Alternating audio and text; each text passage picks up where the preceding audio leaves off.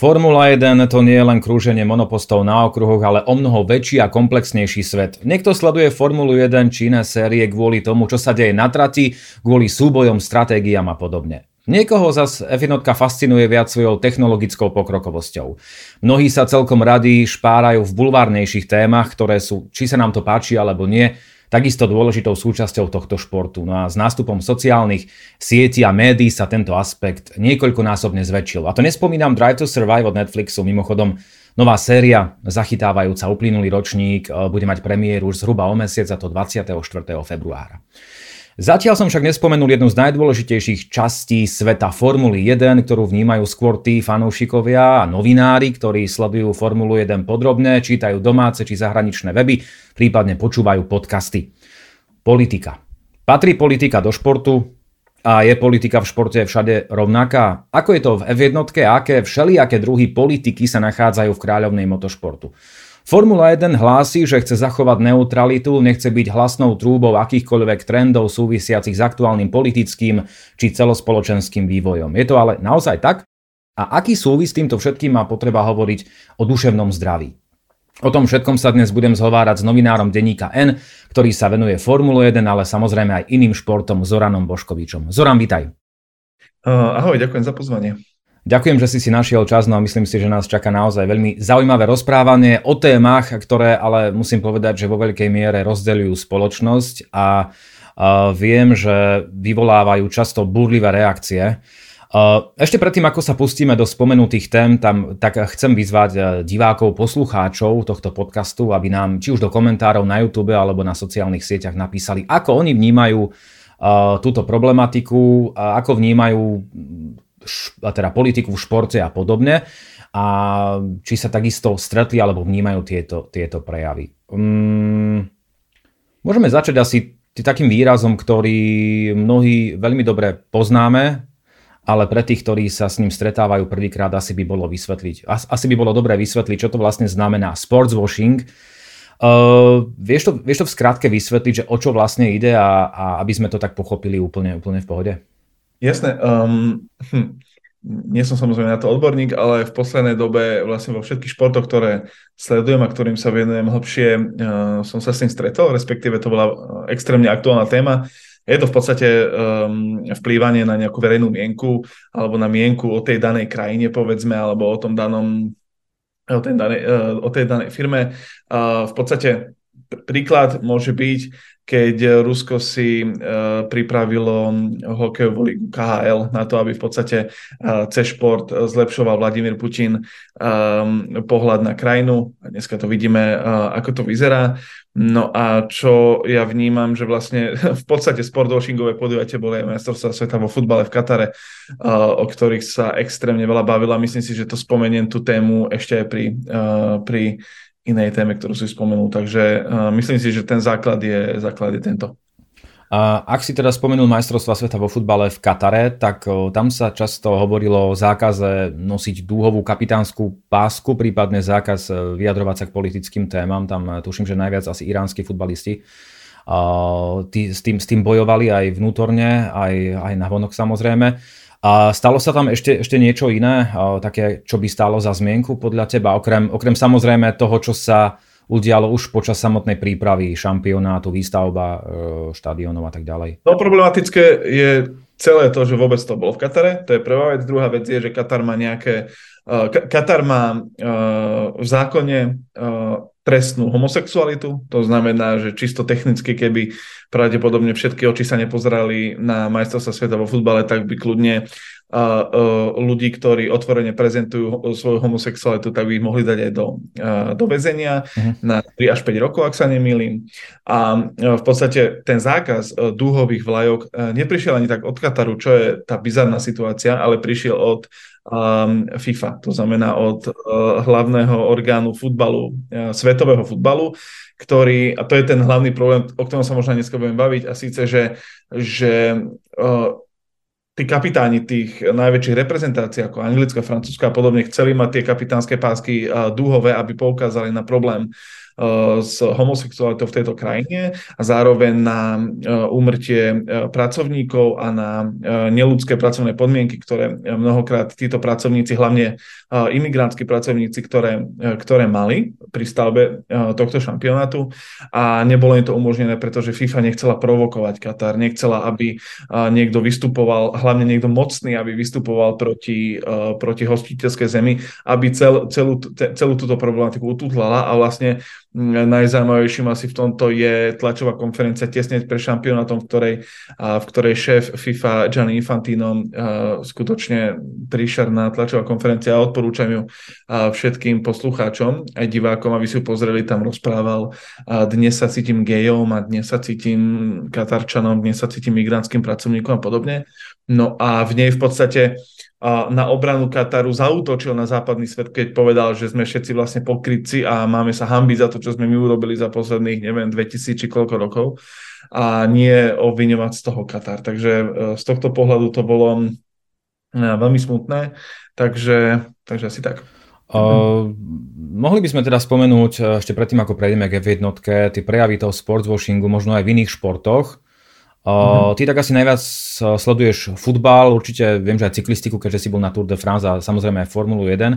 Uh, ako sa to prejavuje, teda okrem tých majstrovstiev sveta v Katare uh, vo futbale? V nejakých uh-huh. ligových súťažiach alebo kdekoľvek? Uh-huh. Určite, určite áno. Napríklad tým najaktuálnejším asi príkladom je Saudská Arábia, ktorú pravdepodobne uh, by som rád spomenul aj v, v prípade Formuly 1 tak eh, jeden z takých aktuálnych prípadov je zápas um, All Stars uh, Saudsko-Arabskej ligy, kde poskladali najlepších hráčov z dvoch tímov na čele s kapitánom Cristianom Ronaldom uh, proti uh, Katarčanmi uh, vlastnenému klubu PSG, Paris Saint-Germain, kde hrajú najväčšie hviezdy svetového futbalu Neymar, Lionel Messi a Kylian Mbappé. A v podstate tieto dva týmy hrali proti sebe v Saudskej Arábii v Riade a počas uh, v podstate takého ria, uh, myslím, že sa to volalo nejaké ako riadské uh, riad sessions. No a uh, v podstate celé to bolo súčasťou nejakej veľkej túžby Saudskej Arábie a princa, uh, uh, aby krajina mala lepšie renome vo svete prostredníctvom kvalitného futbalu, v podstate prostredníctvom okruhu F1, ktorý oznámili v roku 2020 a začalo sa tam jazdiť v roku 2021. No a v podstate je to súčasťou vízie 2030, ktorou sa princ Muhammad Salman snaží priblížiť akoby krajinu západu. To znamená, že snaží sa akoby úvodzovka utútlať všetky tie negatívne stránky krajiny a približí ju západu a, a takýmto spôsobom si myslí, že, že sa to stane. No a o, ten Katar sme spomenuli, takže napríklad ten, táto Saudská Arábia mi napadla naposledy. Mm. No, Formula 1 v poslednom čase tiež sa stretáva s týmto problémom, alebo minimálne naráža na hranice tohto problému. Aj keď tie názory sa veľmi líšia, ja takisto priznávam, že v niektorých momentoch som naklonený na, viac na jednu stranu, ale v inom momente zase chápem občas aj argumenty tej druhej, dostanem sa k tomu. Vnímaš ty prejavy toho sportswashingu ve jednotke a ak áno, tak vlastne čo konkrétne ťa tak možno vyrušilo? No tak uh, myslím si, že takisto ako mnohých ďalších fanúšikov mňa šokovala uh, veľká cena Saudskej Arábie, ktorá začala v podstate uh, minul, minulý rok, v roku 2021. Um, to isté asi vidím aj v prípade Bahrajnu alebo Číny. Uh, ja v podstate mm, mm, nemyslím si ani úplne tak, že oni nemajú právo na nič podobné, nemajú právo na formulu, takisto ako si nemyslím, že by Katar nemal uh, právo na uh, futbal, uh, alebo na rast futbalu v tejto, v tejto krajine. Čo ja mám problém je, že čo všetko ide spojené s tým. A síce to očakávanie, že všetko ostatné uh, ako by sa stratilo. Všetky tie ostatné problémy, ktoré povedzme Saudská Arábia má, ktoré Bahrajn, ktoré má Čína a ktoré má samozrejme aj Katar, tak ako keby všetky tie problémy zmiznú a nemôžeme sa o nich rozprávať, pretože toto je šport. To je taký ten, uh, ono sa možno ešte budeme baviť, to, čo sa uh, objavovalo často v ústach aj Gianniho Infantina z FIFA, že, že vyriešte len šport a, ne, a nerozprávajme sa o politike. A to si úprimne myslím, že nie je pravda, pretože kľudne poďme budovať um, formulu alebo futbal v Saudskej Arábii, ale poďme sa baviť aj o tom, o tom všetkom ostatnom, čo sa tam deje. V Saudskej Arábii, na tom štadióne, na ktorom sa vlastne hral tento zápas, Cristiana Ronalda proti Messimu uh, mohli prvýkrát ženy vojsť v roku 2017, ak sa nemýlim, práve na tento šampión, na, na, čo je pred 5 rokmi a nie pred 200 rokmi, ako by sa mohlo zdať. Takže uh, mne robí toto ten najväčší problém, že tie krajiny akoby defaultne tie, ten šport používajú na to, aby zlepšili to svoje renomé v iných politických oblastiach, energetických, akýkoľvek, diplomatických a uh, v podstate potom očakávajú, že sa o tých problémoch nebude rozprávať a všetci budú, aha, tak Saudská Arábia, to je fantastické, tam je Cristiano Ronaldo. Mm-hmm. Aj samotný jeho prestup do Saudskej Arábie E, nech si len vedia predstaviť, e, diváci e, bude zarábať 200 miliónov ročne. To znamená aj s nejakými sponzorskými dohodami, ktoré už má slúbené, 200 miliónov ročne. Čiže aj tento samotný akt bol považovaný za sportwashing, za ako keby zlepšovanie si renome prostredníctvom neho. Čiže toto mne na tom najviac vadí. Nie, že by Saudská Arábia mhm. nemala právo na F1. Určite každá krajina v podstate má mať právo organizovať e, čokoľvek, ak teda splní nejaké základné ľudské a ďalšie práva.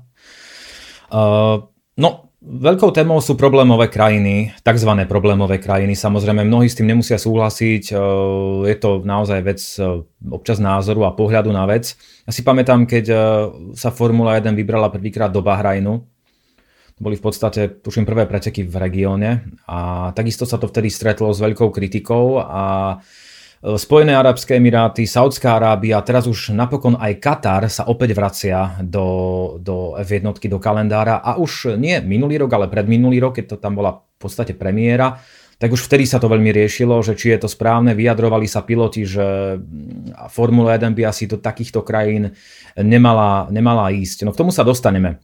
E, ale medzi problémové krajiny sa často radí aj Čína. A ja som čo to čítal aj o Azerbajdžane, eh, kde sa takisto rôzne veci riešia v súvislosti s nejakou slobodou prejavu a tak ďalej. Mimochodom, fanúšikovia už určite vedia, že Čína z tohto ročného kalendára napokon definitívne vypadáva. Uvidíme len, len 20, len teda až alebo len 23 veľkých cien. A ty si chcel niečo povedať teraz, alebo... alebo... Ja, asi nie, vlastne no. chcel len potvrdiť to čo, to, čo sme sa bavili, že tam ani, ako hovorím, nie, nie je problém ten, že by nemali tie krajiny právo, ale mm. potom vidíme aj tie, keď budeme privierať oči, uh, konec koncov sme to videli uh, na prípade Ruska. Do nekonečna sme privierali oči, až nakoniec to muselo vypadnúť. Mm z kalendára kvôli e, vojenskej agresii, takže alebo kvôli vojne, ktorú e, prinieslo e, do Európy. Takže toto je ten problém, musíme to pozerať o mnoho citlivejšie. A, zároveň ešte, a to nechcem dávať nejakú, nejaké rovnítko, není to prípad vždy, ale napríklad s Katarom a s jeho hostením šampionátu vo futbale, okrem všetkých tých vecí, čo si povedal, ale prichádzali aj správy alebo sú pomerne detailne zdokumentované správy o tom, akou možnou korupciou a tento šampionát Katar získal, čo všetko preto urobil, ako vníma ten šport. To znamená, že, on, že boli ochotní zaplatiť že obrovské a ťažké milióny na rôznych úrovniach ľuďom, aby sa dostal uh, ten šampionát do Kataru, aby prípadne možno uh, prvý zápas získali nejaké body proti Ekvadoru a podobne. To znamená, že to nazeranie na, to, na ten svet je, že prosím som peňazí a my potrebujeme ako zlepšiť to svoje e, pohľad na tú krajinu. To, ako ne, nehovorím, že to je v každom prípade, mm. Nechcem nikoho z ničoho obviňovať to vôbec, ale uh, ako nie je to náhoda, že sa to opakuje. Áno, ja by som chcel opäť pripomenúť, že vlastne cieľom tejto epizódy nie je nejako vyvolávať vášne ani, ani rozdielovať spoločnosť, práve naopak my sa iba rozprávame o tom, O čom sa hovorí v súvislosti s niektorými veľkými cenami a športovými podujatiami? Ja som skončil vlastne pri Azerbajdžane, ale takéto pochybnosti jestvujú aj v súvislosti so Singapurom, ktorý jeden novinár nazval, že je slobodný, no tak čiastočne. Ale čo mňa prekvapilo, keď som si robil taký rešerš, no prekvapilo, tak že, že to vlastne e, svet F1 rieši, tak kritika sa, teda kritika smeruje aj smerom na Maďarsko kvôli, kvôli Orbánovi a, a politickej situácii a aj na Spojené štáty americké, hlavne e, kvôli trestu smrti na Floride, v Nevade a v Texase. No a nedávno Vettel, ešte no, dnes už bývalý pilot Formuly 1, kritizoval aj Kanadu za ťažbu ropy z ropných pieskov v Alberte, ale tam dostal Vettel akože facku späť, obrazne povedané, pretože on mal na prílbe takisto sponzora, ktorý nie je úplne ekologicky, poviem, že nezávadný. No, jedna zaujímavá vec, eh, čo sa týka sportswashingu. V apríli 2022 po veľkej eh, cene Saudskej Arábie došlo k takému, mm, neviem či chcenému alebo nechcenému masírovaniu verejnosti. Novinár Ed Strow napočítal, že na tlačovke v Saudskej Arábii v Žide povedali Andrea Seidel, dnes už bývalý šéf McLarenu a Mattia Binotto, zhodne bývalý šéf Ferrari.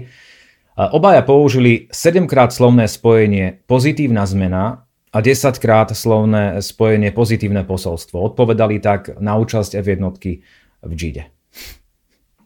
Um, no, ja, ešte takú, na takú zaujímavú myšlienku som práve rozmýšľal, že, že uh, keď som ešte uh, spätne pozeral tlačovú konferenciu pri predstavení Saudsko-Arabskej veľkej ceny v roku 2020, tak e, a veľmi sa mi to podobalo s tým, čo som počul v prípade Kataru, čo som počul v prípade Bahrajnu a, a podobne. A sú to tie slovné spojenia, ako keby boli z nejakého slovníku spoločnosti, ktoré si vyberajú a to sú také tie, že, že bude to najväčšie podujatie, zmení to naše životy, zmení to životy ľudí, bude to proste, nas, uh, budú nasledovať milióny príklad tohto, nezabudne sa na to. A toto sa, toto sa hovorilo v každom prípade. To, toto sú vyťahnuté slovné spojenia z dvoch vied, z, uh, keď o tom hovorili v podstate podstate v súvislosti s F1 v Saudskej Arabii, ale presne také sa slovné spojenia boli aj práve uh, pri tom Katare. A nerozprával to len, nerozprávali to len tamojší funkcionári, ale práve ako ty hovoríš, v tomto prípade do Andrea Seidel, respektíve Binotto. V prípade Kataru to bol Infantino, ktorý v podstate FIFA každý, po každom druhom zápase písala na Twitter, že najlepší šampionát v histórii futbalu a najlepšie toto. Ne. Oni to naozaj buď to berú, alebo minimálne chcú naočkovať či už tú krajinu, alebo ostatné krajiny takým tým megalomanským prístupom e, finančným, že toto bude to najväčšie, čo uvidíte, najlepšie, čo uvidíte. Naozaj tie štadióny pôsobia opulentne a podobne. Ono, e, možno to sem nepatrí, ale minimálne to spomeniem, že napríklad pre predstavu, ehm, nebudem asi úplne presný, ale napríklad na Rusko, eh, na futbalový šampionát v Rusku, ktorý bol posledný pred Katarom, tak eh, minula v podstate na infraštruktúru spojenú so šampionátom Rusko približne 4 miliardy dolárov. Katar minul 200 miliard, miliard dolárov, postavil dva nové prístavy, nové letisko, celý Katar spojil s novým metrom, a v podstate postavil, neviem, 8 z 9 e, nových štadiónov a v podstate naozaj oni majú v sebe tak nejako, respektíve z pohľadu tohto športu, majú v sebe takéto vnímanie megalománstva, mm. tak, že, že potrebujeme ohúri, ohúriť ten svet. A, a presne, uh, asi som to povedal od veci k tomu, čo si ty spomenul, ale mi to prišlo ešte no. zaujímavé. No áno, tam, tam sú rôzne megalománske projekty a čo sa týka plávajúcich ostrovov a neviem čoho všetkého možného. Ako, ja, to, ja to obdivujem na jednej strane, že, že, že sa niečo také deje, len v podstate tá myšlienka a tie podmienky sú trošku problematické. Mimochodom, neviem, či si to zachytil, ale Saudská Arábia, Arábia by chcela prilákať niektorý z tímov Formuly 1, aby tam sídlil, konkrétne v supermodernom a ekologicky vyšperkovanom meste Neom, ktorého megalomanská výstavba aktuálne prebieha. Tak Saudi vlastnia akcie v McLarene aj v týme Aston Martin, takže toto sú asi tie naj, najpravdepodobnejšie možnosti, ak vôbec, mne to príde úplne, že nereálne, ale človek nikdy nevie. No Formula 1 tvrdí, že do krajín prináša tú pozitívnu zmenu a že je, dajme tomu nejakým urýchľovačom pri povedzme, že naprávaní nedostatkov v jednotlivých krajinách, um, že aj vďaka F1 sa menia tie systémy a zriadenia uh, k lepšiemu, aspoň čo sa týka z pohľadu, nazvime to, že nášho západného svetu, ak sa tam teda môžeme radiť. Samozrejme, nehovorí to takto, ale snaží sa plávať niekde medzi korektnosťou k organizátorskej krajine a, a verejnosti. Ale, ale občas to pôsobí tak, tak zvláštne. Formula 1 predsa jazdí v tých, nazvime to, problémových krajinách, ktoré sú naozaj bohaté a platia obrovské peniaze za to, aby tam vlastne Formula 1 mohla byť. Nie je teda nejaký narratív o neviem, apolitickosti a, a posolstvách len prázdnym gestom, ktoré zakrýva No to určite samozrejme je. Čo iné? A, a m, pro, problematické budú vždy tie peniaze, pretože peniaze mnohým ľuďom nesmrdia. To je jedna vec. Ale akoby, aby som to ešte vyvážil, možno v jednom smere, teraz poviem taký najmný možno športový pohľad, za ktorý ma niekto ukameňuje, ale aby to teda nebolo len negatívne. Čiastočne, keď hovoríš presne, niekto bol proti Amerike, niekto proti Kanade, niekto proti Maďarsku, všetky, všetky krajiny eh, vo svete majú nejaký problém, o tom sa asi nemusíme baviť. A vždycky, keby kvôli tomu problému tam nemohol byť formula, tak sa môžeme baviť, či tam môže byť hokej, či tam môže byť futbal, či tam môžu chodiť koncertovať uh, svetové hviezdy, bez toho, sme kritizovali a podobne.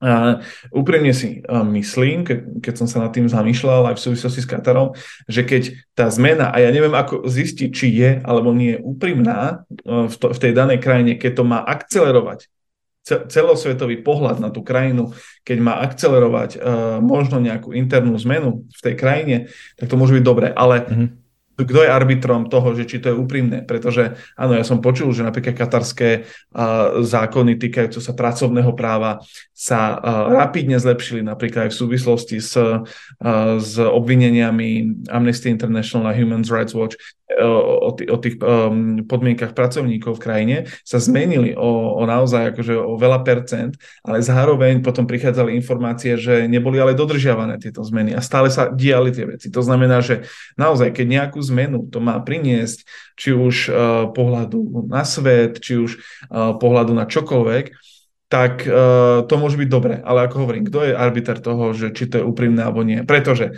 keď to proste navždy budeme hovoriť o nejakých krajinách, o nejakých ľuďoch, o nejakých organizáciách, že sú na periférii a nepozerajme sa ani tým smerom, tak tí, čo sú na periférii, vždycky sa spoja uh, spolu na tej periférii a vždy budú proti tomu mainstreamu a to nepomôže nikomu. Čiže akoby nechcem to vôbec uh, schvalovať, pretože aj tak vždy prvá motivácia v týchto športoch je, sú peniaze a potom už len hľadajú nejaké ako PR vysvetlenia, ale keď to nejakú zmenu môže priniesť, uh, prečo sa o to nesnažiť aspoň zasadiť?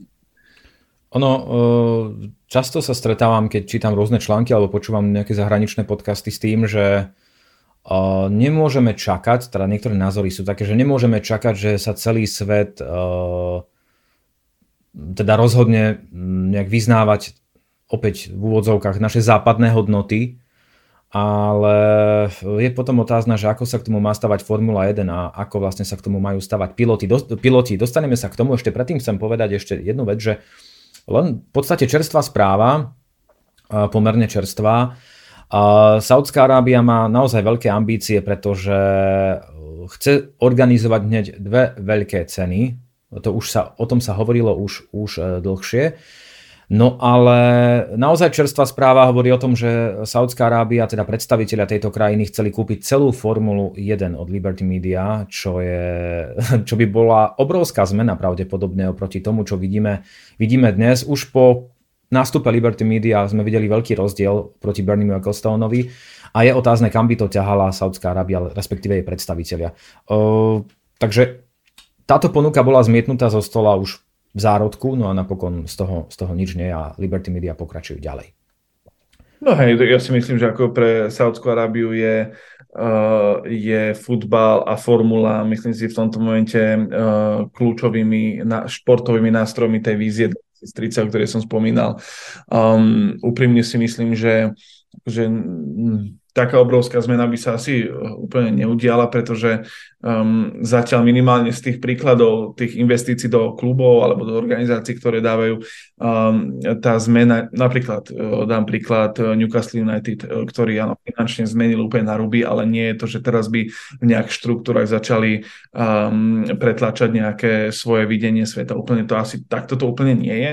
Ja ešte by som len povedal jednu vetu k tomu, čo si hovoril, pretože to ma samozrejme štartuje, štartuje ma to ako Mercedes, uh, že, že nemá máme pretláčať nejaké západné videnie sveta, pretože toto isté povedal vlastne aj Gianni Infantino na tej tlačovej konferencii, že nemáme dávať moralistické le- lekcie uh, zo života západného sveta. To neboli žiadne moralistické lekcie z, uh, z videnia západného sveta, to boli len to bola úplne že banálna, že elementárna uh, slušnosť k ľuďom. Hej. To, to není o tom, že my chceme uh, priniesť do Číny kapitalizmus a do Sádskej Arábie neviem čo. Tam je to len o tom, že uh, keď je uh, trestné byť homosexuálom, čo je absolútne normálne, samozrejme, to nie, nie, že je to aktuálne normálne, mm. to je, to je normálne unisono, mm. hoci je to normálny človek takisto ako každý iný človek. To znamená, keď povedať, že byť, e, byť homosexuálom nemá byť trestné, keď toto je moralistická lekcia, tak, e, alebo že je to lekcia e, z videnia západu, tak je to samozrejme nezmysel. Mm. Že to, to, mám potrebu to povedať, že, že fakt nech to už nikto prosím nehovorí, pretože Uh, no. Áno, rozumiem. Uh, Pri pohľade na kalendár uh, sa ukazuje jedna zaujímavá vec. Aj napriek tomu, že fanúšikovia, možno verejnosť naznačuje to, že Formula 1 stráca ako keby nejaké postavenie uh, v súvislosti s Európou. Ale z tohto ročných 23 veľkých cien sa z môjho pohľadu až 10 koná v Európe, ak tam teda rátame Azerbajdžan, ktorý je tak na hranici s Áziou už, ale predsa rátame skôr medzi európsku krajinu. Uh, Ázia 6 krajín, teda ak tam rátame arabské Bahrajn, Saudská Arábia, Singapur, Suzuka, teda Japonsko, Katar a Spojené arabské emiráty. Amerika 6, Miami, Kanada, Austin, Mexiko, São Paulo, Las Vegas a toto číslo pravdepodobne bude stúpať, teda aspoň to predpokladáme aj na základe toho, čo kam smeruje Liberty Media. No a Austrália, jediné podujacie, ale o to lepšie. Uh, niekto hovorí, že by mali v kalendári zostať tradičné okruhy, aj keď možno nemajú takú finančnú stabilitu, nevedia platiť toľko ako, ako, ako tie, tie megalomanské, veľké, nové okruhy. Ako to vidíš ty? Je, je, je napríklad tento kalendár tohto ročný v poriadku z tvojho pohľadu, alebo mm, sa tie pomery už dostávajú na nejakú hranicu, ktorá pre teba nie je OK? No už sa to dostáva na, tie, na, pomer, na hranicu, to úplne nie je úplne OK, ale aj pre, eh, pre to, čo všetko to znamená pre eh, Zemegulu, pre to, čo všetko musia precestovať celé tie týmy a o tom sa poviem možno pri tom ešte mentálnom zdraví. A ono to nie je úplne také akože sranda, že áno, možno niekoho to by bavilo pol roka cestovať raz do Sádzka Arábie a odtiaľ do Ostinu a z Ostinu do, do Francúzska a podobne, to teraz vymýšľam samozrejme, ale na jednej strane to, že je extrémny tlak na tie týmy, extrémny tlak na tých ľudí, na tých jazdcov a podobne, to je jedna vec, je to, že extrémna záťaž pre Zemegulu, tretie, čo je, je samozrejme tento prípad sportwashingu. To znamená, že uh, už sa to, uh, ako keby to už neprechádzalo žiadny sitom, už sa to proste dáva uh-huh. tam, kto dá najvyššiu ponuku, čo je akoby hrozné. Na druhej strane, keď to poviem tak, keď sa na to pozriem úplne cynicky, tak myslím si, že keď um, tieto možnosti majú na stole uh, ľudia rozhodujúci o tých nových veľkých cenách, tak um, tak si myslím, že tam nemajú nejakú kolónku, kde budú rozmýšľať o tom, že oh, tak ale ľudia by chceli ako tú tradičnú veľkú cenu v Maďarsku a pritom majú ponuku na miliardy zo Sádskej Arábie a povedia si nie, ako to není správne, nechajme tie miliardy preč a radšej poďme si vyriešiť splátkový kalendár s, s Maďarmi. Uh, nemyslím si úplne, že takto rozmýšľajú a že čokoľvek si asi tu povieme, tak uh, budú si to akože robiť samozrejme ako chcú. Zároveň uh, z pohľadu akoby fanúšika a to môže byť minimálne zábavné, keď je samozrejme trafená tá, tá veľká cena, ten okruh, tí fanúšikovia a podobne. Keď to, je, keď to je super trafené, keď je to naozaj globálne, vidíme raz odtiaľ, raz odtiaľ, preteky.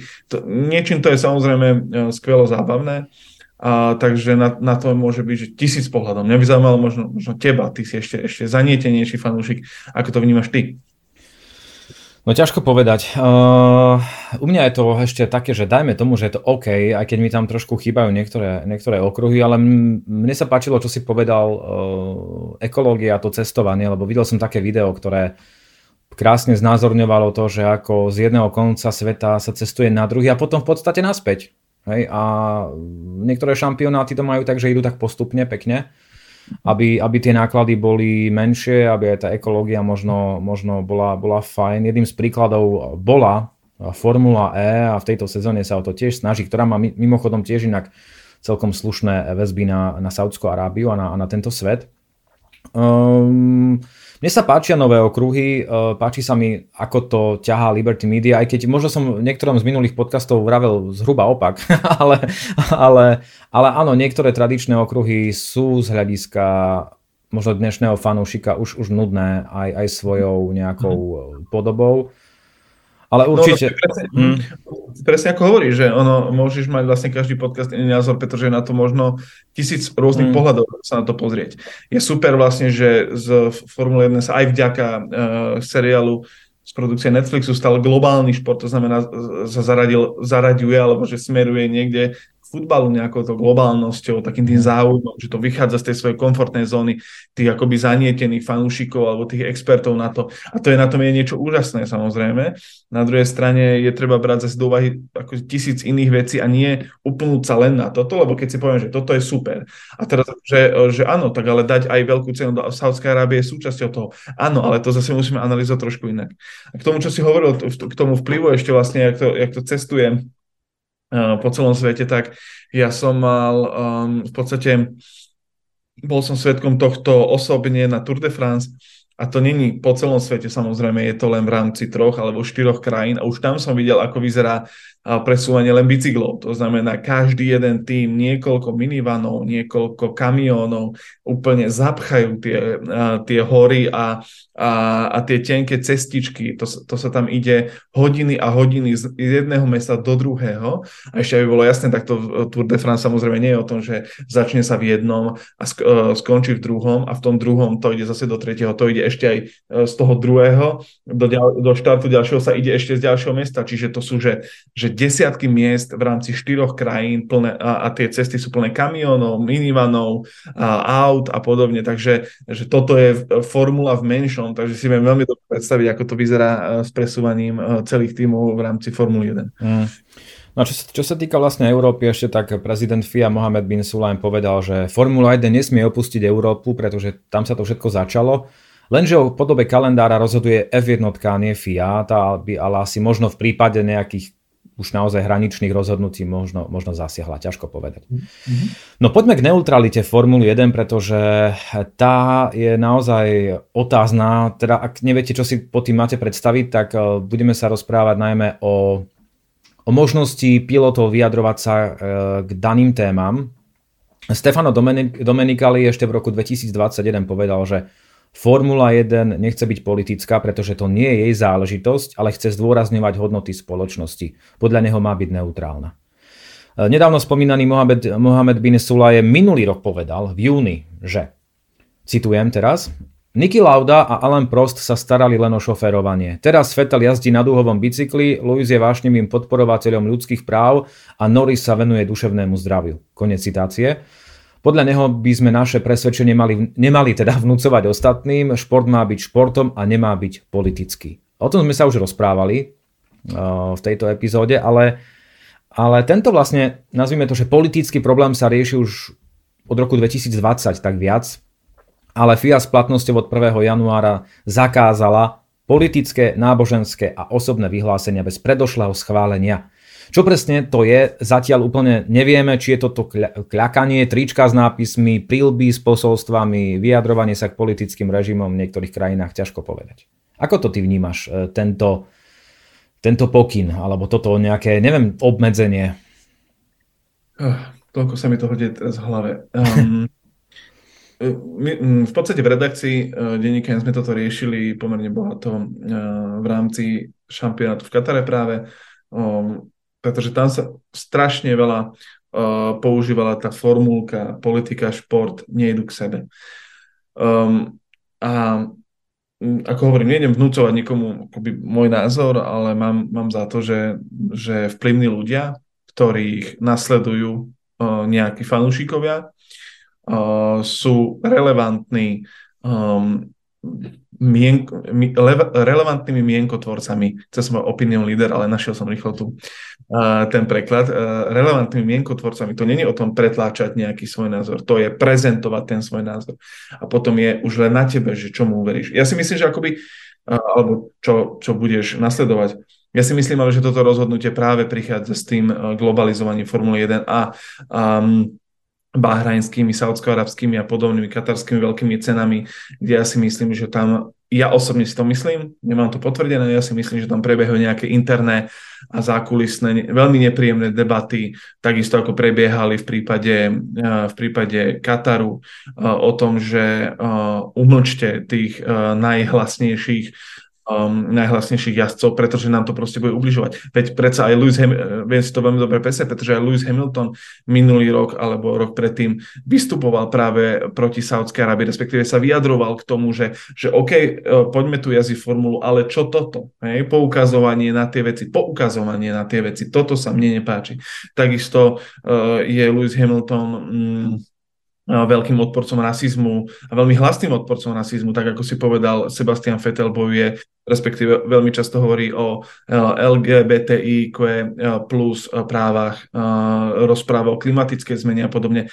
A teraz ideme im povedať, že, že, že šport a politika nepatrí k sebe a ty akože buď ticho a jazdi. To, to, je, to je absolútny uh, nezmysel a úprimne si myslím, a vlastne to aj tej FIA uh, prajem, že to spôsobí uh, taký, uh, taký náraz späť, taký protináraz to spôsobí, že bude sa o tom hovoriť, um, bude sa o tom hovoriť viac, bude to kontroverznejšie, budú tí jazdci ešte hlasnejší, pretože oni, oni nemajú dôvod nebyť. Oni sú oni sú mocnejší ako šéf FIA. Ich nasleduje viac ľudí. Še- meno šéfa FIA nikto ani nepozná. Sebastiana Fetela poznajú milióny ľudí po celom svete a rešpektujú ho za toto, aký je. Preto je taký obľúbený jazdec. Áno, sú jazdci, ktorí sa nechcú venovať, ale to nie preto, že by uh, nemali názor, ale povedzme, že je pre nich dôležitejšie jazdiť. A, a nemajú, povedzme, Max Verstappen môže byť toho príkladom on je proste e, jazdecký geek a nikto mu nevyčíta, že sa nevyjadruje. Nikto nepríde za ním, že prečo e, nerozprávaš o homosexuáloch. Nie. Každý nech si ide svoje, ale nemôžeme zakazovať jedným a povedať, že iba e, jazdí. Možno poslednú vetu k tomuto poviem a síce strašne pekným, nasledovania hodným príkladom je toho Michal Hanzuš, ktorý ktorý veľmi nahlas hovoril proti tomu, aby Slováci hrali Uh, keď, sa riešila v podstate tá problematika, že, že budeme volať do reprezentácie hráčov, ktorí išli hrať do Ruska aj po vojne, tak on vtedy, vystúpil v podstate. Vystúpil a to, to je to gesto, ktoré by sme mali nasledovať. V hraničných situáciách ukázať tú svoju tvár a ukázať, že na, na akých pravidlách, na akých nohách tá, tá uh, spoločnosť stojí nehovoriac o nejakých kontroverzných, a keď niekto bude hen také rozprávať a hlúposti a nejaké placebo a takýto vec, to vôbec nehovorím, ale o nejakých hodnotách, na ktorých tá spoločnosť stojí, keď niekto hovorí, tak je to chválihodné a nemali by sme ho umlčiavať. To proste tak nemá byť. Nie tak dávno som sa stretol s jedným názorom, ktorý, musím sa priznať, že so mnou trochu pohol, ako keby. Nehovorím, že, že som svoj názor zmenil, ale bol to argument, ktorý, o ktorom som dlho uvažoval, stále uvažujem a stále nemám akože finálnu verziu, ktorú by som mohol publikovať nejako, zverejňovať.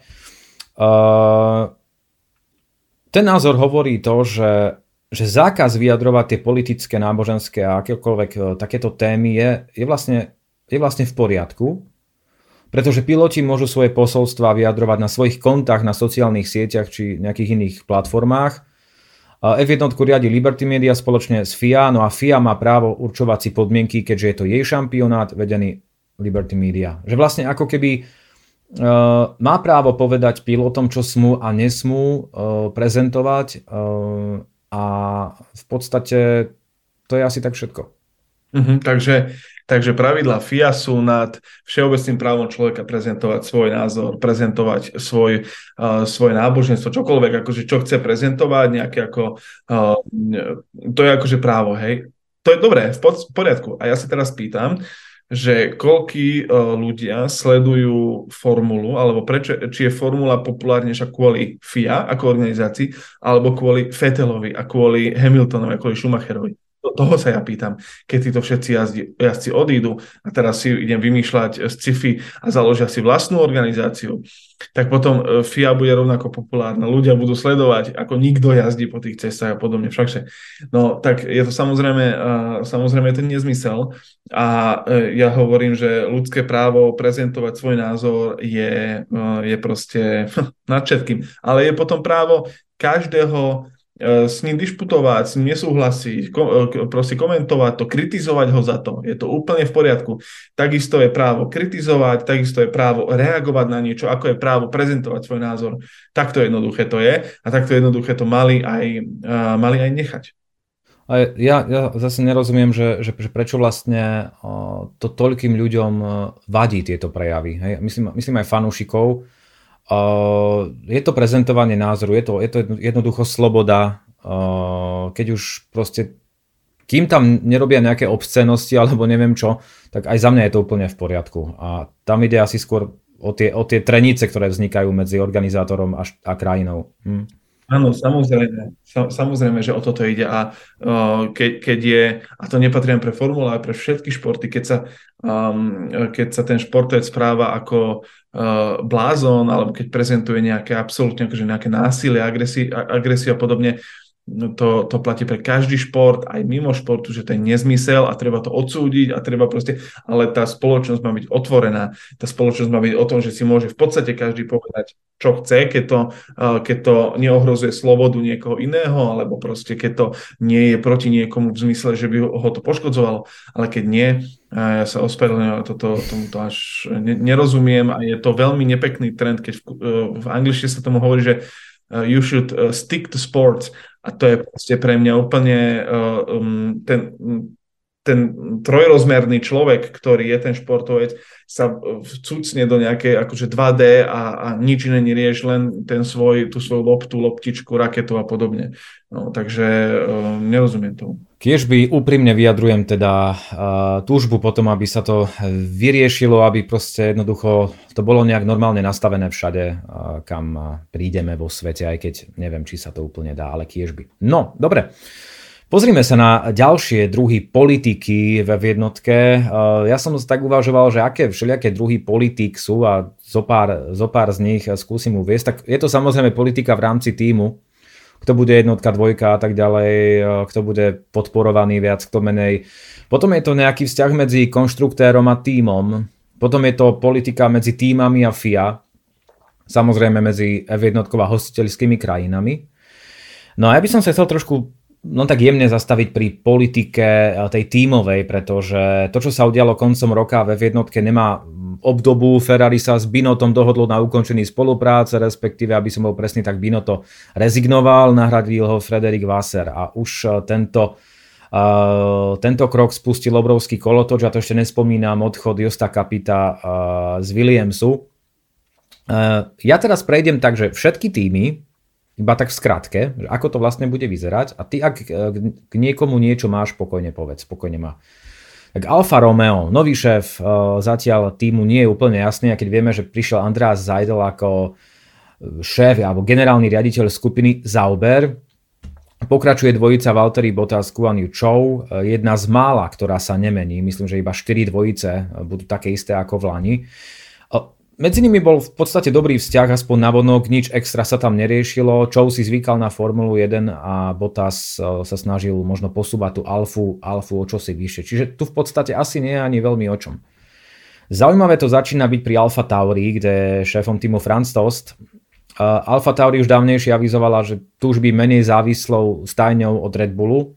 Red Bull vraj tento tým nemieni predať, aj keď e, už dlhšie sa hovorí, tak sa pošuškáva o záujme Alfa Romeo, ktorá by mohla súťažiť s motormi Ferrari. Dvojica Nick De Vries, Yuki Tsunoda, veľmi zaujímavá dvojica.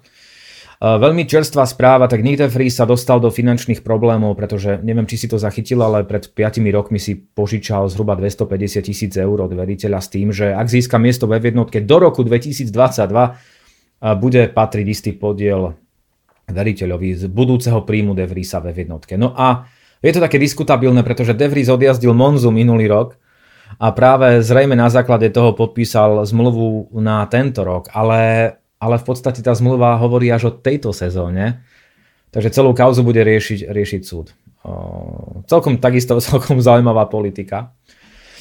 O, Alpin. Šéf Otmar Safnaver, výkonný riaditeľ Loran Rossi, tam je to tiež veľmi zaujímavé. Odchod Alonza, uvidíme, či sa nejaká atmosféra uvoľní. Ja to tak veľmi nevidím, pretože dvojica Pierre Gasly, Esteban Ocon, to nie je úplne, že medlízať, pretože títo dvaja majú veľmi bohatú históriu. Podľa Romena Grožana ich krajana to vôbec nemusí dopadnúť dobre. No, to je výbušný prach, to je úplne... To no. je... Hej, hej. A Alpin, Alpin prezentoval taký zaujímavý názor, že vraj je rád, že nemá zákaznícky tím, pretože aspoň nemusí počúvať náreky o zlej kvalite svojej pohonnej jednotky od niekoho iného. A aj keď, aj keď myslím si, že pre Alpine je to škoda, teda pre Renault, že, že niečo také nie je.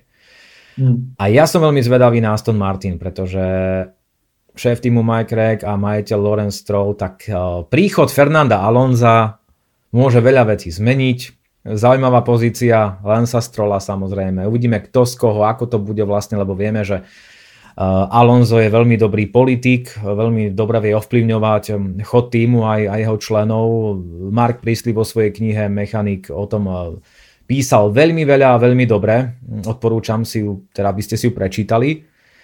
Zaujímavé bolo, že už Alonso vlastne na, na Strola vôbec žiadnym, žiadnym spôsobom ho nekritizoval už ani v Austine, kde došlo ku kontaktu, Alonso si tam poriadne zalietal, našťastie to dopadlo dobre. A ja by si si mal typnúť teraz z tejto dvojice, kto bude mať návrh? Uh, lebo tu, tu, je to, tu je to veľmi zaujímavé, hej, že Lance je vlastne synom majiteľa stajne a Alonso je super politik F1.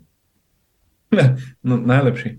Um, ako ťažko povedať, ja, hoci koho sa ma spýtaš versus Alonso, tak mám tendenciu povedať versus Alonso, nehovoriac o 40-ročnom Alonsovi, to, je už úplne, že prezident by mohol byť. Čiže, nie, ale on, on vlastne aj prezentoval, mm, prezentoval tú svoju víziu, že už je vo veku, kde stále podáva, že parádne výkony, mhm. ako až prekvapujúco parádne výkony, zároveň, ale on sa už aj vidí ako taký, vo futbale sa tomu hovorilo minimálne v Nových zámkoch, že hrajúci tréner Uh, že môj dedo bol hrajúci tréner Strekova. Takže, um, uh, takže to, som, uh, to znamená, že on už sám seba vidí aj ako človek, ktorý neviem, či úplne vedie tých mladších jazdcov, ale minimálne ako keby uh, po konzultáciách s ním sa, uh, sa robia už aj strategickejšie rozhodnutia. Takže uh, ja si myslím, že mu niečo takéhoto štýlu slúbili, a on, on je veľmi dobrý vo vyváhaní svojich dlhov, mm-hmm. tak uh, si myslím, že uh, myslím si, že vyhrá on a aspoň tomu chcem veriť. Bude to zaujímavé. Ferrari. Už som spomenul Vasera, ktorý prišiel. Zaujímavé, že v rámci tej štruktúry Ferrari on má trošku nižšiu pozíciu ako Matia Binotto. Minulo to veľmi dobre vysvetlil Tomáš Richter v prvej tohto ročnej epizóde. Odporúčam si ju pozrieť, vypočuť. Vyzerá to teda tak, že Vaser by mohol byť ako keby ľahšie ovládateľný tým vedením Ferrari, ale je otázne, aké reálne podmienky si dal a tak ďalej. A veľmi veľa sa hovorí o tom, ako sa zmení, alebo či sa zmení vzťah medzi Leclercom a Saincom, či bude Leclerc ešte viac uprednostňovaný, teda ak vôbec bol. Ako zvládne Ferrari tlak? Talianské médiá priniesli takú správu, že Ferrari je v porovnaní s minulým rokom o sekundu rýchlejšie a že nový monopost získal 30 koní k dobru. Mercedes vraj 16 a Red Bull 10. Takže uvidíme, či sa to zmení nejako.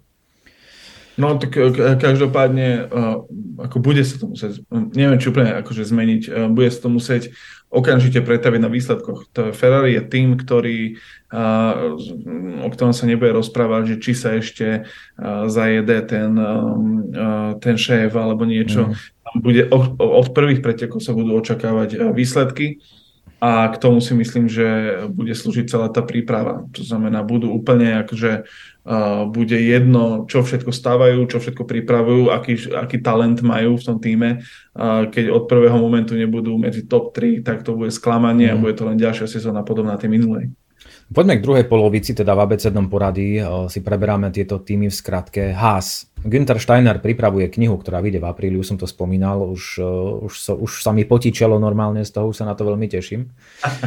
Ja sa veľmi teším aj na to, ako to bude eh, medzi kamarátmi uh, Hülkenbergom a Magnusenom. Veľká cena Maďarska 2017, ak má boss, tak to akože odporúčam si pozrieť takisto videjko po veľkej cene Maďarska 2017.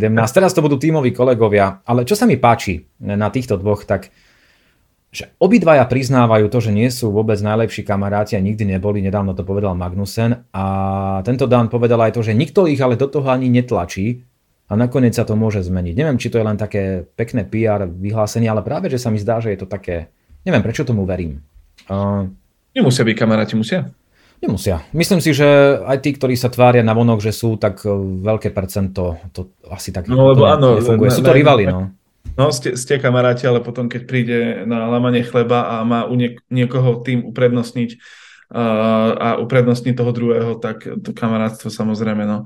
Uh, ono to je pomerne asymetricky ten vzťah vo formule, v tomto vždycky bude samozrejme, pretože na jednej strane to núti tých jazdcov ísť e, za tým, to znamená za oboch, ale zároveň uh, ich to núti vyhrať sám za seba, takže ono to vždycky bude na uh, túto mentálnu stránku veľmi akoby náročné, ale Haas, myslím si, že posledné, čo teraz potrebujú, sú kamaráti alebo zlatí chlapci, potrebujú len jazdcov, ktorí vedia dodávať výsledky. A teraz ich majú minimálne akože uh, výsledky na úrovni hasu a uh-huh. o kročík vyššie. To, to, myslím si, že v tomto momente to im stačí. No McLaren bude mať, alebo už má nového šéfa Andrea Stella na miesto Andreasa Zajdla. Bude veľmi zaujímavé sledovať súboj medzi Norrisom a Piastrim, kto z koho naozaj dva veľké talenty. No a aby to nebolo málo, tak rezervným jazdcom sa stal šampión IndyCar z roku 2021 Španiel Alex Palu, na ktorého by som sa veľmi tešil, keby bol ve jednotke, ale neviem, či sú jeho šance reálne. Mercedes, ako to môže vyzerať medzi Hamiltonom a Russellom, ak budú bojovať o titul a ak aj nebudú bojovať o titul.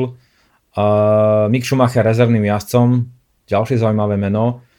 Napokon možno Mercedes vstúpi do novej sezóny s minuloročným konceptom, niečo naznačil toto Wolf, že vraj možno na niečo prišli, ale zároveň dodal, že na začiatku tá strata môže byť rovnaká ako, ako v Lani. Uh-huh. Tak uvidíme.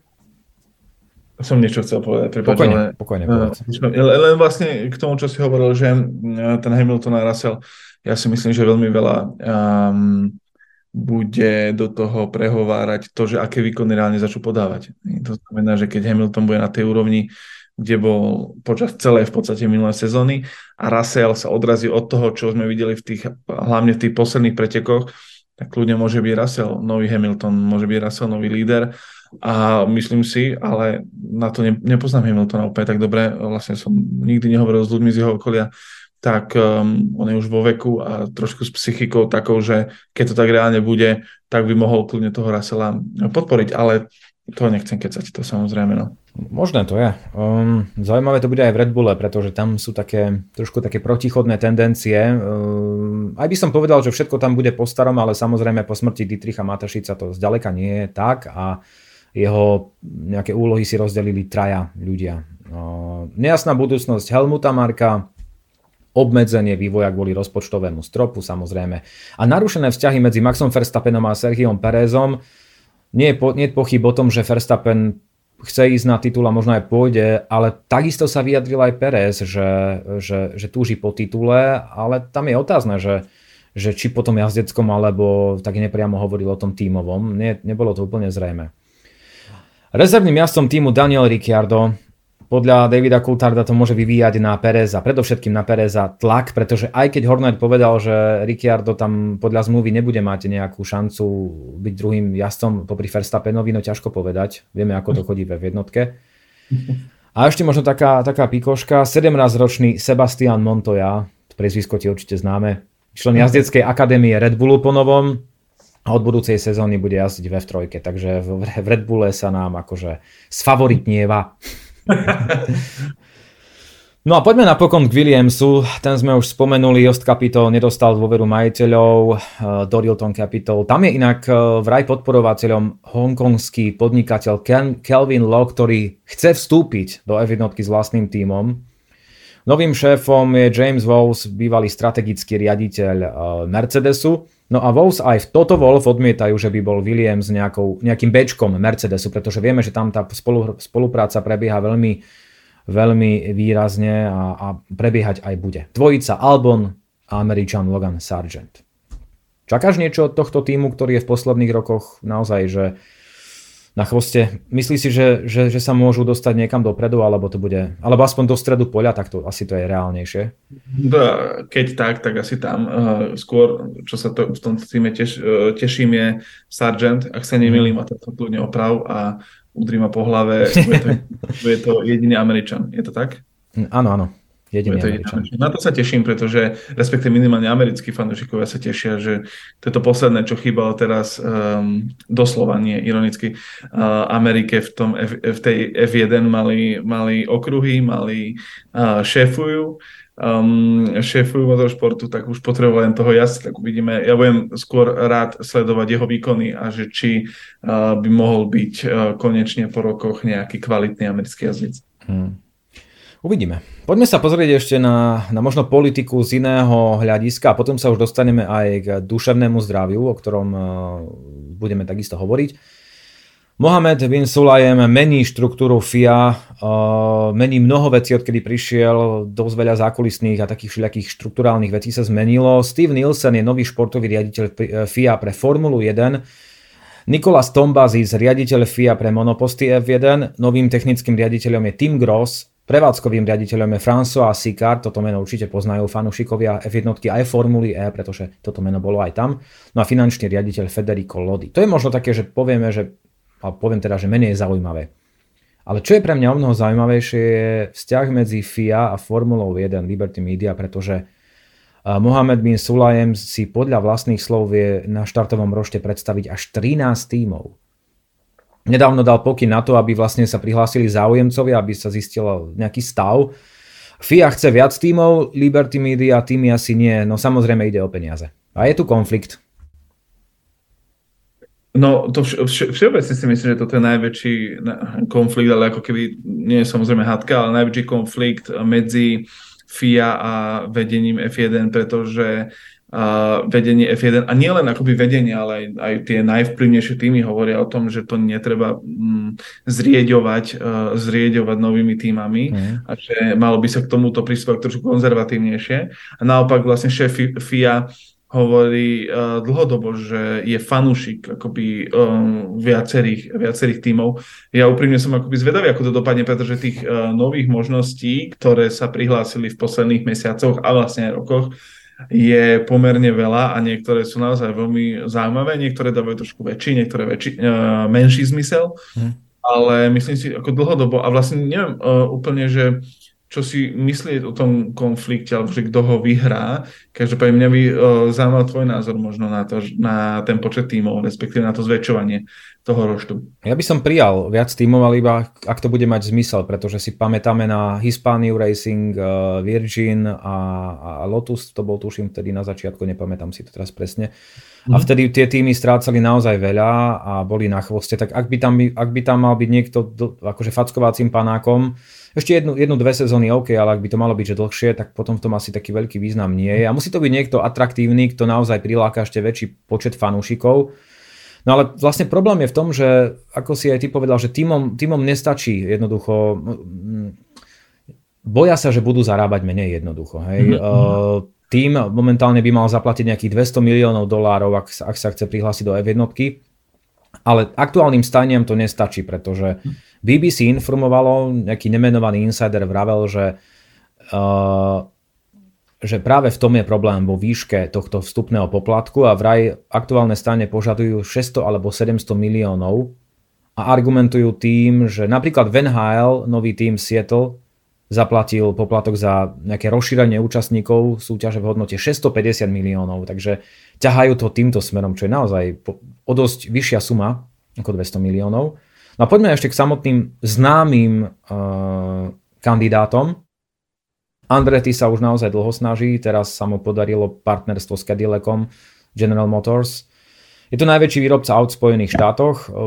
Je to vlastne skvelá správa, by to bola nielen pre Spojené štáty, ale pre celú Formulu 1. Má čisto americký tím, hovorí sa o tom, že by mali mať aj amerických jazdcov, celý tým by mal byť naozaj že úplne americký. Plánujú svoje motory, ale nie, nie hneď na začiatku rieši sa, že kto to bude. Najprv sa hovorilo o tom, že by to mohla byť Honda, s ktorou spolupracujú aj v ale môže to byť aj Renault, o ktorom sa teraz hovorí, že už by mohli mať aj podpísanú zmluvu. No a tu je vlastne najväčším problémom práve tá podpora aktuálnych desiatich tímov.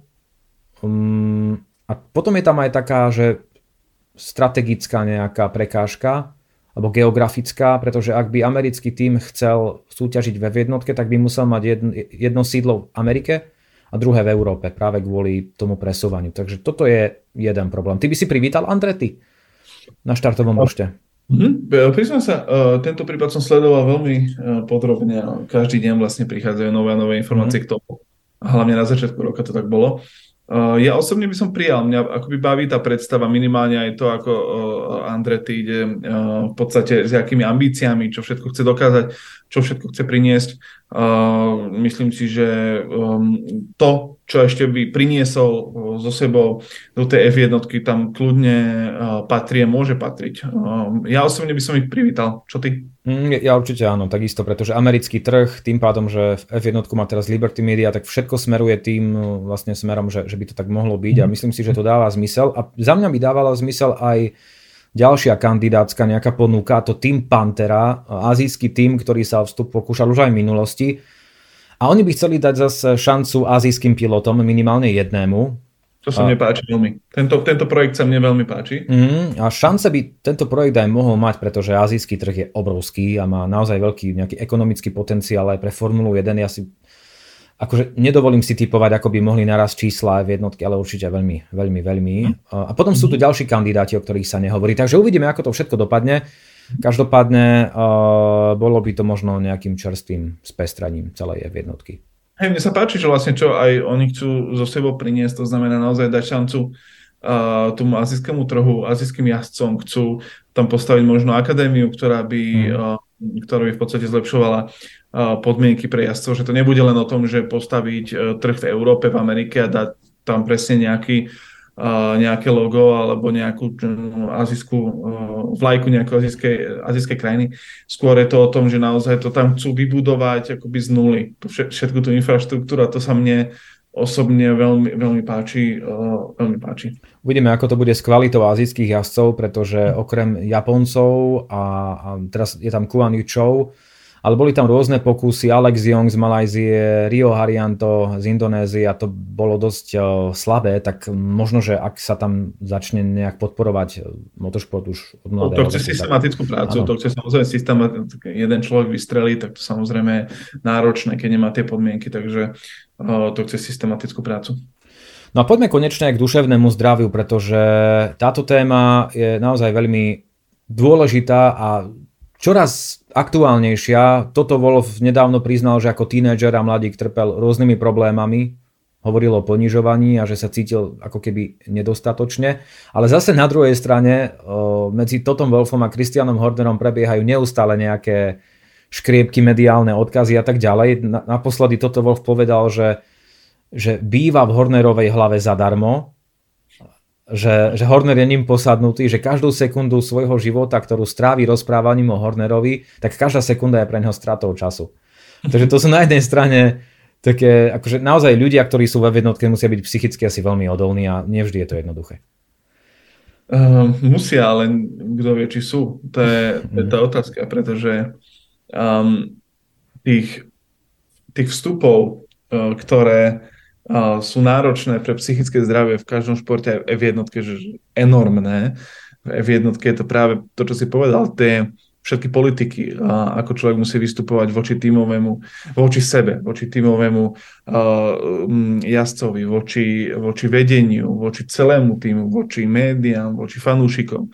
Tie, tie vstupy a ten, tá miera stresu, ktorá vstupuje do toho človeka, alebo s ktorou sa musí vysporiadať, že úplne že extrémna a človek, e, to, to si zoberme, že, že koľko sme kritizovali Maxa Verstappena, ale on s týmto boje od 17 mm. rokov, čo sme robili v 17, keď, nám, keď nás e, skritizovala učiteľka, tak sme boli urazení dva dní ešte.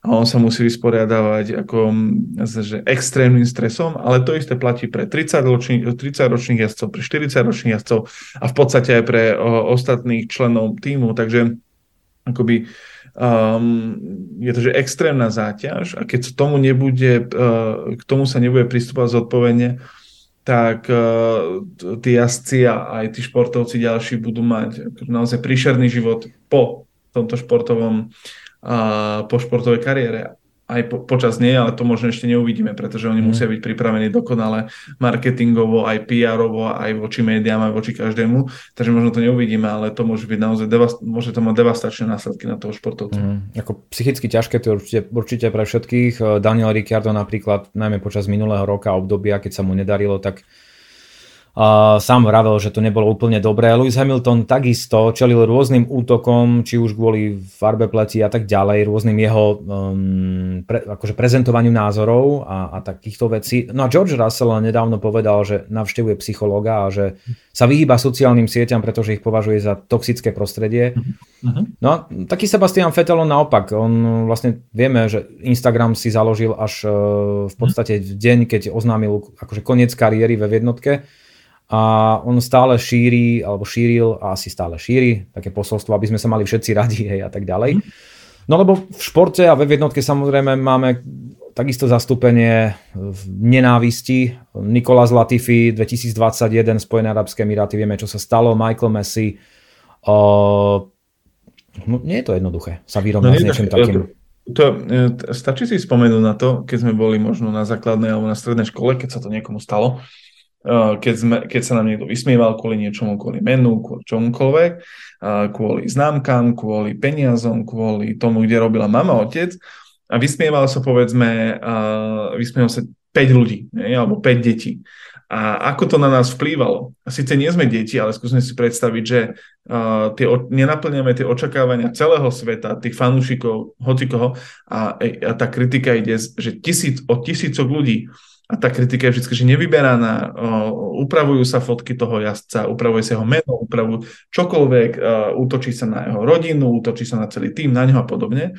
A naozaj akože tá miera toho stresu je že, akože neuveriteľná. Ja som dokonca o tomto hovoril aj s jednou psychologičkou zo sveta, z Hillary Cotton, ktorá hovorila, že že to, to uh, kompetitívne prostredie alebo to, to, ten ekosystém um, uh, na, toho hra, na, to, na toho jazdca alebo na toho športovca padne deka očakávaní od všetkých a keď ich nenaplňa, tak sa dostáva do že extrémneho stavu stresu. Hej? To znamená, že naozaj tie očakávania od neho uh, ho stláčajú v podstate ako, nejaká, ako nejaké ruky veľké.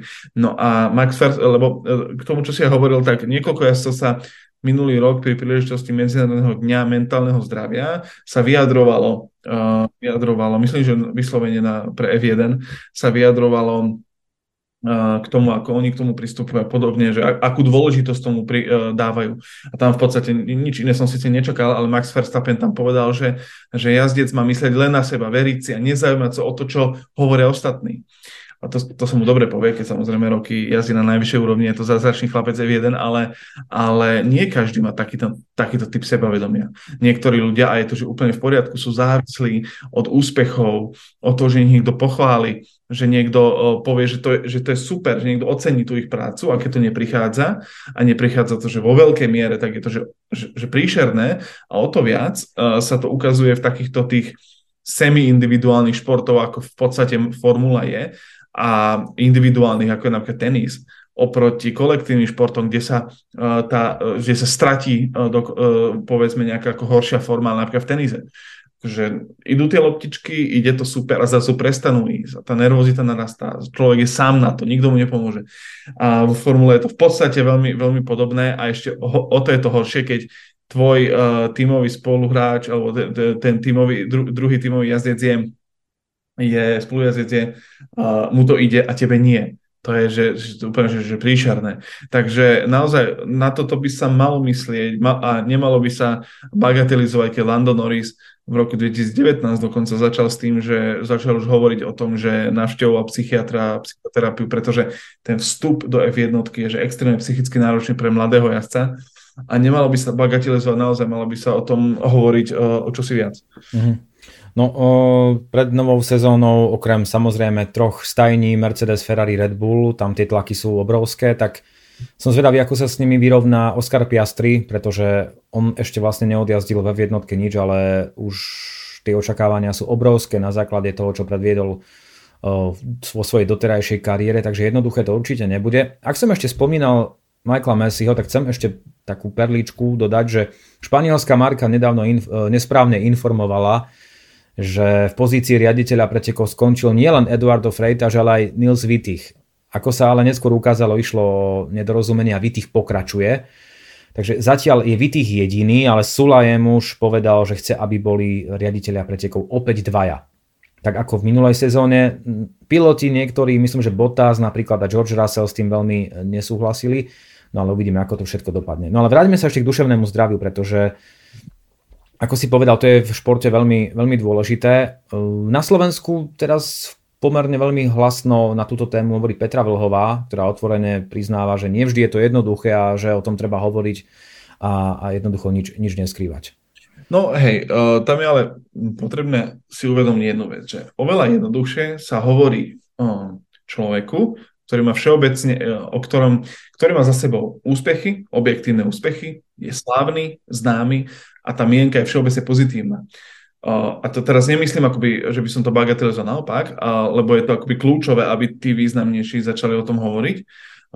To znamená, Lewis Hamilton, keď o tom bude hovoriť a podobne, asi jasné, ale treba si uvedomiť, že to je zase systémová práca s mladými ľuďmi, ktorí sa cítia v nejakom emocionálnom strese, s mladými začínajúcimi športovcami, ktorí nemajú vyarendované miesto v médiách, kde môžu rozprávať a kde, keď už niekto má akoby a priori rád, rád Petru Vlhovú a začne o tom hovoriť, tak je to vlastne takéto, že že wow, že akože si silná, ale keď to napríklad, povedzme, častokrát u mužov sa očakáva väčšia psychická, väčšia psychická sila, prípadne keď je to mladý športovec, tak sa to bagatelizuje, máš byť silný, nelamentuj, proste bojuj s tým na e, základných školách a na rôznych krúžkoch a športo, športoviskách takéto niečo chýba, tí učiteľia nie sú vzdelávaní v tejto oblasti, to znamená bagatelizujú to, to musíš, to musíš vybehať, to musíš sa vyspať na to, na to musíš toto, to musíš hento, nikto tomu nedáva dostatočnú váhu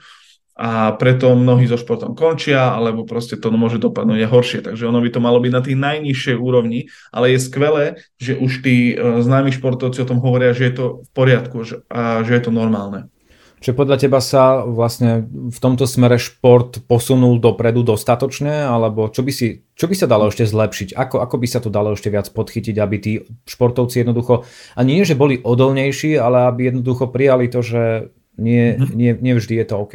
No oni nemusia byť odolnejší. To je princíp mentálneho zdravia. Ty nemusíš byť odolnejší. Nikto ťa nemá robiť odolnejší, len ti nemá povedať, že máš byť odolnejší.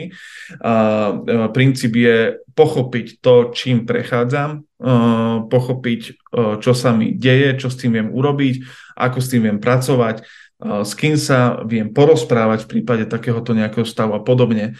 A kľúčové, tak ako v každej, um, v každej oblasti športu, je kľúčové to vzdelávanie a práca uh, s tými už mladými, od mladých vied. To znamená, že keď hovorím o Slovensku, uh, nemám samozrejme žiadne čísla, ani som o tom nerobil nejaký veľký článok, ale uh, minimálne z mojich mladých rokov ako športovca viem povedať, že by už tí tréneri alebo to vyučovanie, respektíve tí vyučujúci a učiteľa na základných školách by mali byť minimálne na toto pripravení, mali by byť, mali by byť vedení k tomu, aby boli otvorení ku komunikácii s mladými ľuďmi o týchto problémoch, pretože tých vnemov, ktoré prichádzajú zo sveta je čoraz viac, to znamená, ten svet je čoraz globalizovanejší, človek je vystavovaný sociálnym sieťam, človek je vystavovaný extrémnom množstvu stresu a vnemom z celého sveta. A tým pádom je podľa mňa mentálne um, uh, holejší, keď to takto poviem. To znamená, že mal by by, mali by sme pristúpať k tomu, aby sme uh, riešili tieto veci uh, aj s deťmi, s mladými ľuďmi, aby sme ich viedli k tomu, že je v poriadku sa o tom baviť. Ja možno ešte k tomu F, tej F1 poviem, že ale vlastne odpoveď na tvoju otázku je, že uh, je to lepšie, čoraz viac sa o tom baví a je to aj tým, že uh, hovoria o tom známe osobnosti, veľakrát aj známi uh, muži, aj z čisto uh, mužských športov, keď to poviem takto hlúpo, alebo prevažne mužských športov, alebo takto ako je to chápané. To znamená, že je to už chápané, že je to normálne, že ľudia prechádzajú nejakými psychickými problémami a vtedy um, sa človeku o tom ľahšie hovorí. Napríklad Andreas, mm, Andreas Seidel hovoril vlastne v, roku 2021, že oni mali napríklad spoluprácu tímovú s um, takým známym projektom Mind, ktorý pracoval s námi, e, so známymi osobnostiami, uh, ku ktorým posielali uh, posielali jazdcov alebo aj členov týmu. To je kľúčové, že to nie sú len jazdci, ale aj členovia týmu, ktorí častokrát aj tým cestovaním po celom svete alebo tom nabitým, nabitým kalendárom, kvôli ktorému nemôžu byť pri tej svojej rodine aj dlhý čas, tak uh, sa, sú vystavení veľkému psychickému tlaku a uh, jak si hovoril aj ten Toto Wolf, tak ja som sa dočítal ešte pomerne dávno, že on v roku 2015 napríklad založil InstaHelp, ktorá dokáže rýchlo pomôcť, združuje tých odborníkov a podobne a zároveň ten jeho tým má well-being manažera. To znamená, že vyznie to smiešne well-being manažer, keď sme v chlapskom športe a majú tam všetci všetko zvládať, ale ten tlak, a to nie sú len športovci, to je všeobecne v tej, tej spoločnosti, ten tlak je že obrovský a musíme vedieť, čo s ním. Musíme vedieť, že môžeme byť aj zraniteľní. No a touto myšlienkou končíme druhú tohto ročnú epizódu boxovej uličky. Témou bola politika rôzneho druhu ve jednotke a aj samozrejme duševné zdravie. Ja som teraz nedávno prelúskal túto knihu, neviem, či ju je vidieť, áno je. Jackie Stewart, jeho autobiografia, vynikajúca kniha, ktorá, chvala Bohu, nie je len o pretekaní, je aj o politike ako také, o tom, s čím všetkým sa musel, musel vyrovnávať a naozaj to zvládol bravúrne a je tam množstvo zaujímavých typov. Občas to hraničí s takou motivačnou literatúrou ale udržal sa v hraniciach únosnosti. Hosťom druhej tohtoročnej epizódy Boxovej uličky bol Zoran Boškovič, novinár denníka N. Ďakujem ti, Zoran, veľmi pekne, že si bol dnes s nami. Tešilo ma. Budem sa tešiť. No a teším sa samozrejme opäť na budúce. Tých tém bude ešte určite počas sezóny 2023 veľa. Dnes sa s vami lúči Laco Urban. Samozrejme túto epizódu nájdete v podcastoch denníka N, v športových podcastoch a takisto aj vo svojich podcastových platformách. No a môžete samozrejme komentovať, vyjadrovať svoj názor na to, o čom sme sa dnes rozprávali. Majte sa pekne, ahojte, čaute.